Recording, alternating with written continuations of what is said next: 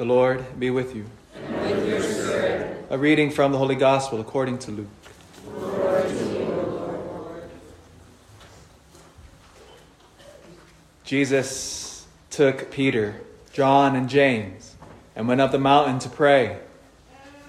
While he was praying, his face changed in appearance, and his clothing became dazzling white. And behold, two men were conversing with him Moses and Elijah, who appeared in glory and spoke of his exodus that he was going to accomplish in Jerusalem. Peter and his companions had been overcome by sleep, but becoming fully awake, they saw his glory and the two men standing with him. As they were about to part from him, Peter said to Jesus, Master, it is good that we are here. Let us make three tents one for you, one for Moses, and one for Elijah. But he did not know what he was saying. While he was still speaking, a cloud came and cast a shadow over them, and they became frightened when they entered the cloud. Then, from the cloud came a voice that said, This is my chosen son. Listen to him. After the voice had spoken, Jesus was found alone. They fell silent and did not at that time tell anyone what they had seen. The Gospel of the Lord. Praise you, Lord Jesus Christ. Good morning, everybody. Good morning, my sleep deprived brothers and sisters. Oh, you should have seen Portola. It's poor people, they're like zombies walking around. Remember, Masses at 8.30, I had to kick one guy out. He walked in with a pillow and a blanket. So you get out of here. This is, I know my homies are long, but it's, it's offensive. But uh, we're all tired. But praise the Lord. Hopefully you're awake, because these readings are utterly amazing. I mean it. I, I do. I mean it this time. It's beautiful readings. Well, every day. Every Sunday. It's good. In the name of the Father, and the Son, and the Holy Spirit. Amen. Something amazing happened last Tuesday. Something spectacular. The largest Bible study in Plumas and Sierra County unfolded and embarked. It's the largest Bible study. I mean, people from Graeagle, Loyalton, of course, Portola, people from South Reno. It is the largest Bible, and I checked. I checked. It is the largest Bible study undergoing right now. Over 60 of our brothers and sisters packed our hall right over here. And it was beautiful to see all of us gathered there. And in fact, when all of us gathered here, I see many of you who were there, I asked everybody straight up, What are you doing here? What are you doing here? You could be at home on a Tuesday evening, tired after work. You could be lounging around in your pajamas watching television. You could be relaxing, doing absolutely nothing because we all got plenty of time constraints on our day. And I said, What, what are you doing here? And many people spoke up about the reasons why they've started this Bible study. It's not an easy thing, it's a commitment. The reason why we're there is because we are learning about who we are, our identity. Who am I? You know, oftentimes I've quoted in the past on all these studies, because again, remember, I'm a nerd and I love reading studies and research, and they, and they always poll Americans. And, and again, to be the, a broken record, we're at our most miserable we've ever been right now. Everybody's stressed out of their minds, everybody's sad and depressed, anxious, divided, you name it. Go down the list. Why? And I think part of the reason why we're so miserable as a, as a civilization, again, it, it, it cuts a broad, uh, a broad swath. And I dare say the reason why we're so miserable is because we have lost sight of who God is. And therefore, because we don't know who God is, I have no idea who I am. And if I have no idea who I am, I will then listen to the loudest voice out there. Do you see the connection there? If I do not receive my identity from above, then I'm going to look for who, who am I? And then whatever alluring voice out there, which is the most brilliant or the most fancy, the most heaviest, I'm gonna I'm gonna latch myself onto that. And what is the number one temptation to, to root our identity in? Go to 1 Timothy. St. Paul beautifully says that the root of all evil is what? Not money. Don't get me wrong. I, I always rail on material possessions. I don't, by the way. Don't, mis, don't misconstrue me. I, I, I love things. It's, it's important to have good things. It's nice to have amazing things, especially when you're blessed by it. The root of all evil is the love of money. The love of it. Why? And then harken back again, the second reading today, Paul, even more emphatically, is building off that idea. He says, Be imitators of me, my brothers and sisters, and conduct yourselves according to the model you have in us. And he says, I'm telling you, even in tears. Ah, oh, this is so moving right here. Paul is begging them, moving, he's moving in tears. Live like a Christian, he says. Because look at everybody else. The enemies of Christ, they conduct themselves with their God as their stomach, and their minds are occupied with earthly things. What is that? Because notice this again, he's harkening back. If I do not accept my identity from above, what then fills that vacuum is money, power, honor, pleasure. Do you see why? Because that is the loudest voice in our culture. Now, now let's, let's keep getting deeper. Keep getting deeper. What is it about money and possessions that we love so much about it? It gives us safety. And that's a good thing. We will all go home to a warm house after Mass. We'll all have a, full dinner after Mass. We'll stuff our faces. We'll be with our family and our friends. And none of us will fear where our next meal is coming from. Safety. But also notice this next. Have you ever bought a car? You ever bought a car? Do you remember that feeling that we get when we look at it? What is that feeling? There's a sense of pride there, rightly so. It feels good when we have nice things. What does the nice things do? It says that I'm important, that I'm somebody. And guess what also power does when, when we have when we focus on that? Notice this next. Imagine if, if Elon Musk walked through that door, or Jeff Bezos, you, you, you name the top richest people. Do you think we'll treat them differently than if Mark walked in here? You know, Mark is our, he's our neighborhood friend. You better believe it. We're going to be like, Mark, get out of the way. Elon's here. Why is that?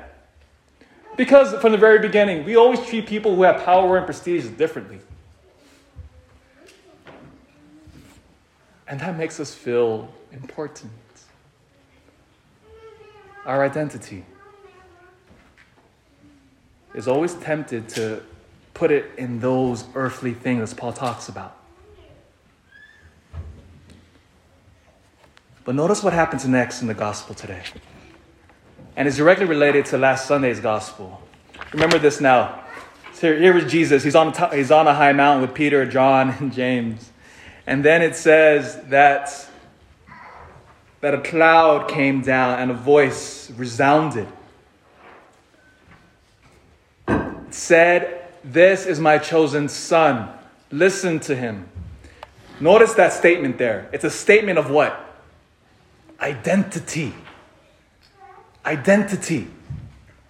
God reveals who Jesus is. He's the Son of God, the second person of the most holy Trinity. God incarnate. It's an echo of what happened in the Jordan River. Remember when, when Jesus was baptized in the Jordan River? And instead, same thing, something similar happened. The heavens opened up, the Spirit descended upon Jesus in the form of a dove, and then that resounding voice again. This is my beloved Son with whom I am well pleased. Identity. What happened last Sunday? Jesus is in the desert. That's why Lent is 40 days. We, we enter into the Lenten desert with our Lord. Do you remember how the devil attacks him? The three threefold temptations of our Lord in the desert. Notice the strategy of the evil one. If you are the Son of God, you will transform these stones into bread. Second temptation. If you are the Son of God, you will put yourself on the highest peak of the temple and throw yourself down. Third temptation. If you are the Son of God, you will bow down and worship me, and I will give you all of the kingdoms of the world. Do you see the strategy? It's always an attack on who you are. Because once I attack your identity, we are utterly lost. And then I will clamor for whatever voice tells me who I am. And that voice will always be, as Paul says, my stomach, earthly things, my house, my car, my bank account, and my external beauty. Those will become my identity. And how long do those things last? You know, I mentioned how three of our brothers last Sunday they came to our, our Eucharistic adoration that we do here, and how one of our brothers had a profound encounter as he was kneeling there. Because many of you know this, you see this every every first Saturday, first Sunday. We kneel down. There's a kneeler there. Our Lord is present in the monstrance, and our brother went there and, and he says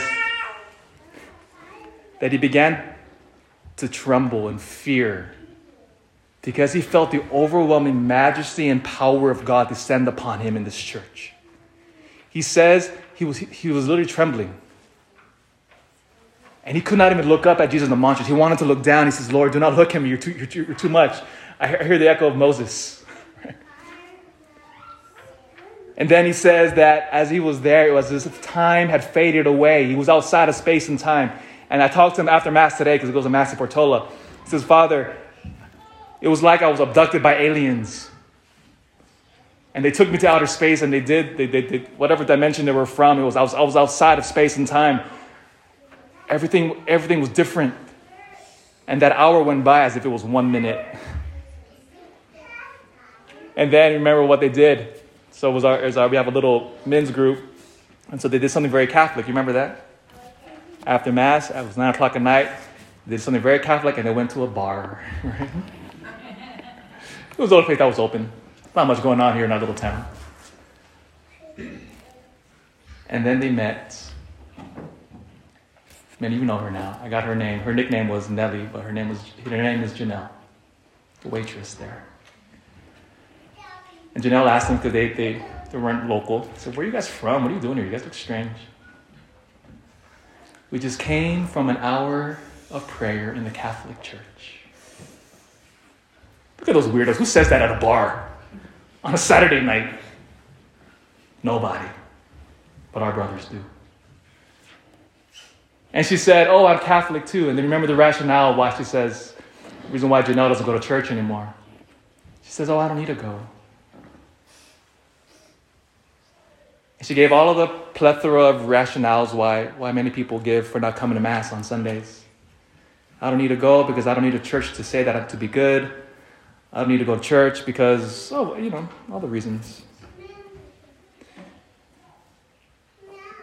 But all of the reasons was founded upon one principle. She doesn't know she's a daughter of God. Do you see that?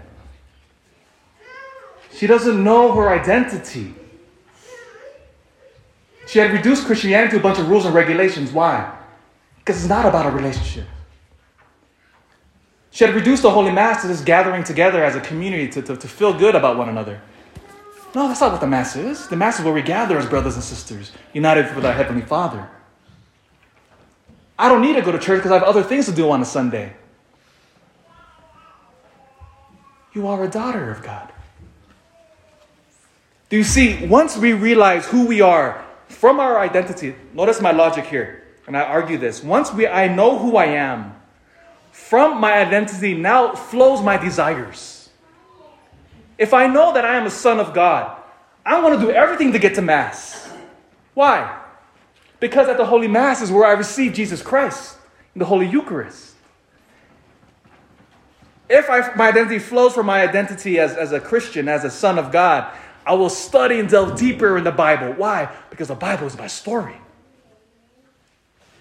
If I know I'm a son of God and I'm meant to be eternity with Him, I don't want to sin anymore. Why don't I want to get drunk every Saturday night? Why don't I want to do any other sin that, that I'm always tempted to do? I don't want to do that because I'm a son of God. Do you see now what flows? If I know who I am as a son of God,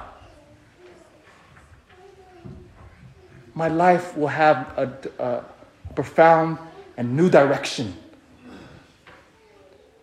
So let me ask you who are you? I know all of you are squirming, like, what's that mean? Because it's a question that we don't ask as a culture. But in a Catholic civilization, we have always sought after these questions. Catholicism is why I love our Catholic faith. By the way, our Catholic faith is a thinking religion. All right, fun fact time. The oldest university in the world, you know what that is? The oldest university, it's still running, by the way. University of Bologna, in northern Italy. Started in the year 1088. The second oldest university is Oxford University.